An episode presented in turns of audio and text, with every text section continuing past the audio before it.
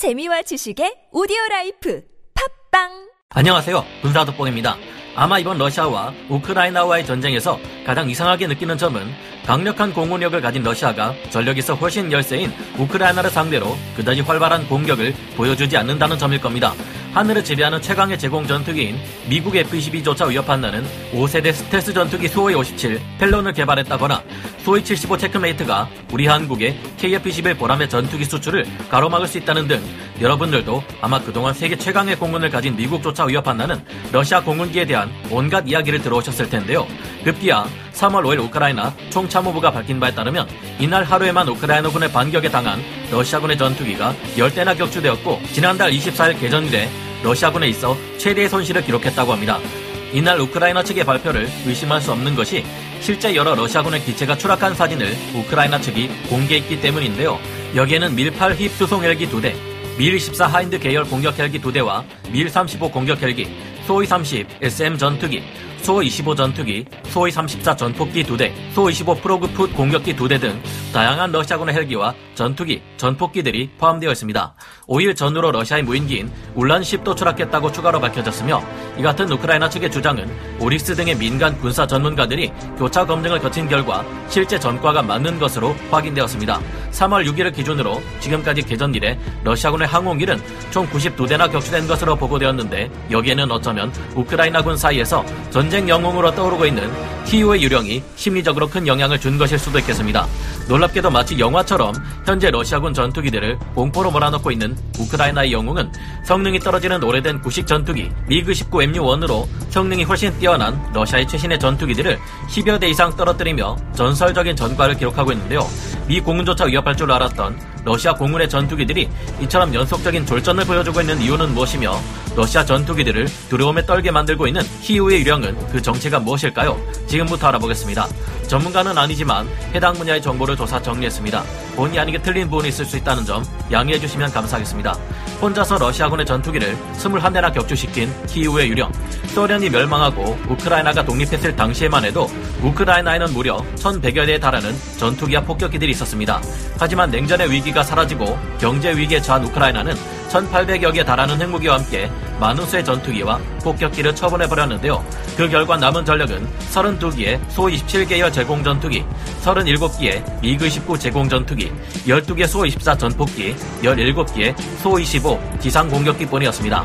이중 공중전이 가능한 기체는 합쳐서 69대인 소 27 계열 전투기들과 미그 10기 전투기뿐인 상황이었습니다. 그나마 이마저도 꽤나 오래되어서 30년이나 지난 전투기들일 뿐이었죠. 도색을 보면 새 것 같지만 사실 도색만 그렇게 보일 뿐 내용물은 노후된 전투기입니다. 개전 초기 러시아 측에서는 이스칸데르 미사일을 328발이나 쏘아 우크라이나군의 공군 기지와 활주로 등을 초토화시켜 버렸다고 발표했는데요. 이 당시에만 해도 우크라이나 공군의 전투기들은 하늘에 떠보지도 못한 채 전멸한 것처럼 보였습니다. 그러나 제공권을 장악했다고 판단한 러시아가 전투기와 전폭기들을 들이밀어 보았더니 우크라이나군의 무시무시한 정체불명의 저승사자가 있었습니다. 키우의 유형이라 불리는 이 조종사는 개전 30시간 만에 무려 6대나 되는 러시아 전투기와 공격 헬기 등을 격추했다는 놀라운 전과를 기록했다고 하는데요. 키우의 유령이라 불리는 이 조종사는 러시아의 수-25 공격기를 두 대나 격추시켰고 미그-19 전투기를 한 대 격추시켰습니다.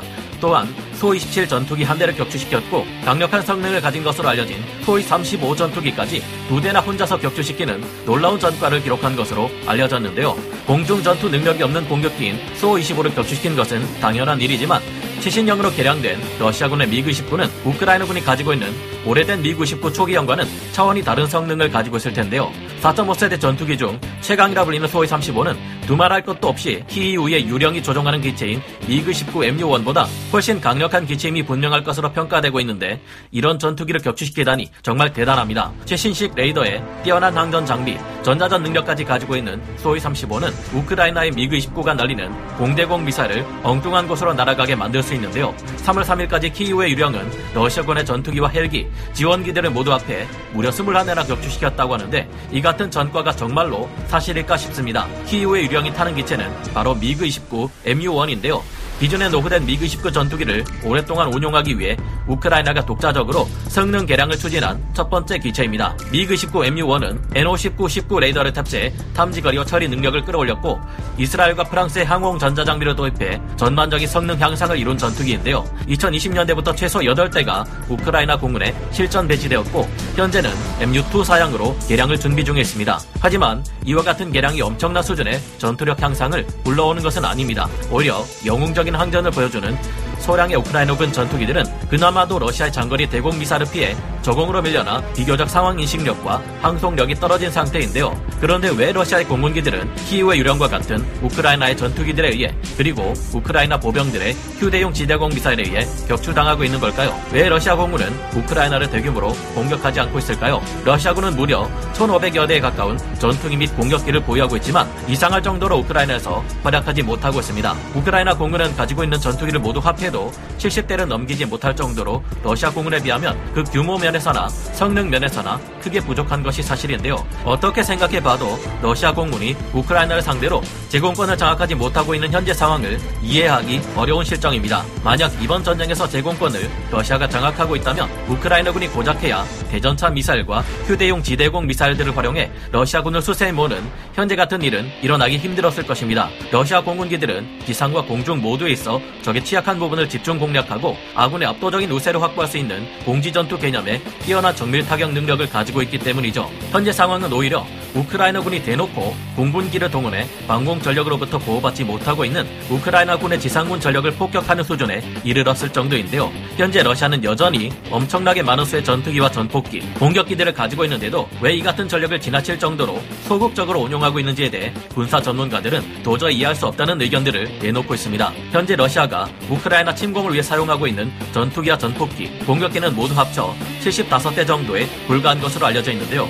그렇다면 아직 750개 이상의 전투기와 공격기, 폭격기, 그리고 공격 헬기들을 모두 합쳐 750개 이상의 공격 가능한 전력을 러시아는 전쟁에 동원하지 않고 대기시켜 놓는 중이라는 말이 됩니다. 러시아군이 이미 자국 군대에 피해가 상당한데도 불구하고 공군력을 적극적으로 활용하지 않고 있는 이유에 대해 전문가들조차 왜인지 모르겠다는 분석을 내놓고 있는 실정입니다만 몇 가지 추론은 가능합니다. 현지 시각으로 3월 4일 해외 군사 전문 언론 매체인 루시 ORG의 보도에서는 다음과 같은 분석을 내놓았는데요. 첫째, 만약 우크라이나를 돕기 위해 나토 공군기들의 간섭이 일어날 경우에 대비해 전투기 부대를 예비 전력으로 묶어두었다는 것입니다. 실제로 얼마 전 EU에서는 70대에 해당하는 전투기 전력을 지원할 것으로 알려졌지만 이 국가들은 만약의 사태를 대비해 결국 전투기를 지원해 줄 수 없다고 발표했는데요. 우크라이나는 이에 아쉬움을 표시했고 만약 러시아가 대규모의 공군력을 동원할 경우 이를 막아낼 수 있을지 불안한 상태입니다. 그러나 러시아 공군이 대규모 전투 작전을 펼쳐 우크라이나 상공에 제공권을 장악할 수 있음에도 하지 않는 것이라면 이는 오히려 나토군에 대한 억제력을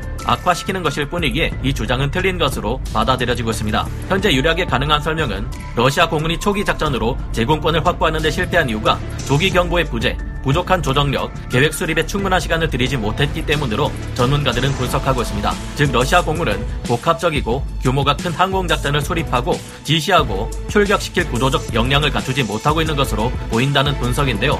러시아 공군은 2015년 이후 시리아의 복합적인 항공작전 환경하에 상당한 전투 경험을 쌓아왔습니다. 그러나 그 규모는 한 쌍이거나 네 개의 공군기들이 소규모 편대를 이뤄 행해진 것일 뿐 수십 개에서 수백 개의 공군기들을 위험한 항공 환경 조건 하에서 운용하는 항공 작전을 수립하고 지시하고 출격시키는 데 필요한 실용적인 경험이 부족하다면 어떨까요? 둘째로 러시아의 공군 파일럿 훈련 시간이 부족하다는 것인데요. 대부분의 러시아 공군 파일럿은 연간 100시간가량의 비행 시간을 기록하며 그보다 적을 때도 많다고 합니다. 나토 회원국들의 경우 적어도 이 두 배 이상의 시간을 비행에 할애하는데요. 이 공군이나 영국 공군 등 서방에서는 파일럿을 훈련시킬 때 불리한 기상 조건 속에서 저공으로 비행하며 기상 및 공중에서의 실제 위협 혹은 가상의 위협과 마주하며 주어진 시한 내에 5초에서 10초 내 타겟을 명중시켜야 합니다.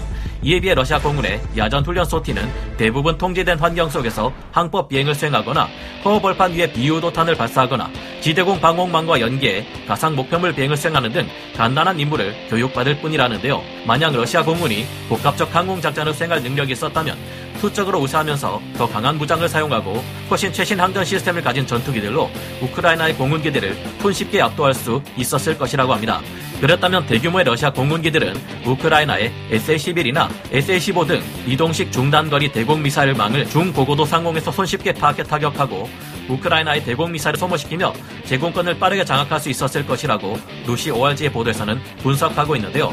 현재 러시아군이 이렇게 하지 못하고 있는 것을 보아 러시아 공군기들은 대규모 공습 작전을 수행할 역량을 갖추지 못하고 있을 수 있다는 것입니다. 이를 증명하듯 현재 우크라이나를 공격하고 있는 러시아군 전투기들은 계속해서 우크라이나의 본격적인 대공미사일을 피해 소수의 전력이 저공에서 운용되고 있는데요. 우크라이나군의 대공미사일망을 피하기 위해서라지만 이렇게 저고도에서 작전을 수행할 경우 여러모로 러시아군에 불리합니다. 이 같은 낮은 고도에서는 상황 인식 능력과 전투력이 크게 제한되며 이글라나 스팅어와 같은 우크라이나군의 휴대용 지대공 미사일, 즉 멘페제 사거리 안에 들어가게 되기 때문인데요. 실제로도 러시아군의 항공기들은 우크라이나군의 멘페제에 의해 많은 수가 추락하고 있는데 정말로 러시아군이 중고고도에서 대규모로 공습 을 수행하며 우크라이나군의 제대로 된 이동형 중단거리 공대공 미사일들을 파괴하는 임무를 수행할 수 있다면 굳이 이런 손해를 감수하며 저고도에서 작전을 수행할 필요가 없었을 것 같다는 생각을 해보게 됩니다. 정리해보면 대규모 타격 작전을 수행할 역량이 부족한 러시아의 공군기들이 우크라이나의 대공 미사일이 두려워 저고도에서 소수로 작전하다가 오히려 키이우의 류영에게 비해 불리한 환경에서 격추당하고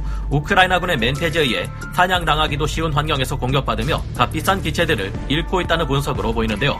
쉽게 말해 우리가 그동안 러시아의 공군 전력을 지나치게 높게 평가하고 있었다는 말입니다. 그러나 언제든지 이 같은 예상이 깨질 가능성은 남아 있습니다. 이후 어느 날 갑자기 러시아 공군이 대규모 복합적 항공 작전을 펼치고 나토 회원국들이나 이스라엘과 같은 다른 현대식 공군이 펼치는 작전에 버금갈 만큼 높은 수준의 타격 능력을 보여줄 수도 있을 것이라고 루시 오알지의 보도에서는 분석하고 있는데요. 그러나 향후에도 이 같은 능력을 러시아군이 보여주지 못한다면 이번 전쟁은 러시아군의 작전 능력이 기대했던 것에는 미치지 못한다 는 분석 결과로 이어질 수 있을 것으로 보입니다. 정말 이 같은 분석이 사실이라면 러시아 공군에 대해 그동안 가지고 있었던 환상이 크게 깨져버리는 일이기에 저 또한 충격이 만만치 않은데요. 그러나 어찌됐든 현재 러시아는 명분 없는 침공을 감행해 차마 입에 올릴 수 없을 정도의 끔찍한 상황들을 우크라이나 전역에서 만들어내고 있는 만큼 러시아 공군에게 제대로 된 작전 능력이 존재하지 않는 것이 사실이었으면 좋겠다는 생각을 가져봅니다. 그럴수록 러시아는 중국에게 힘을 실어주기도 어려울 것이고 이는 곧 우리나라가 중국이나 북한을 상대할 때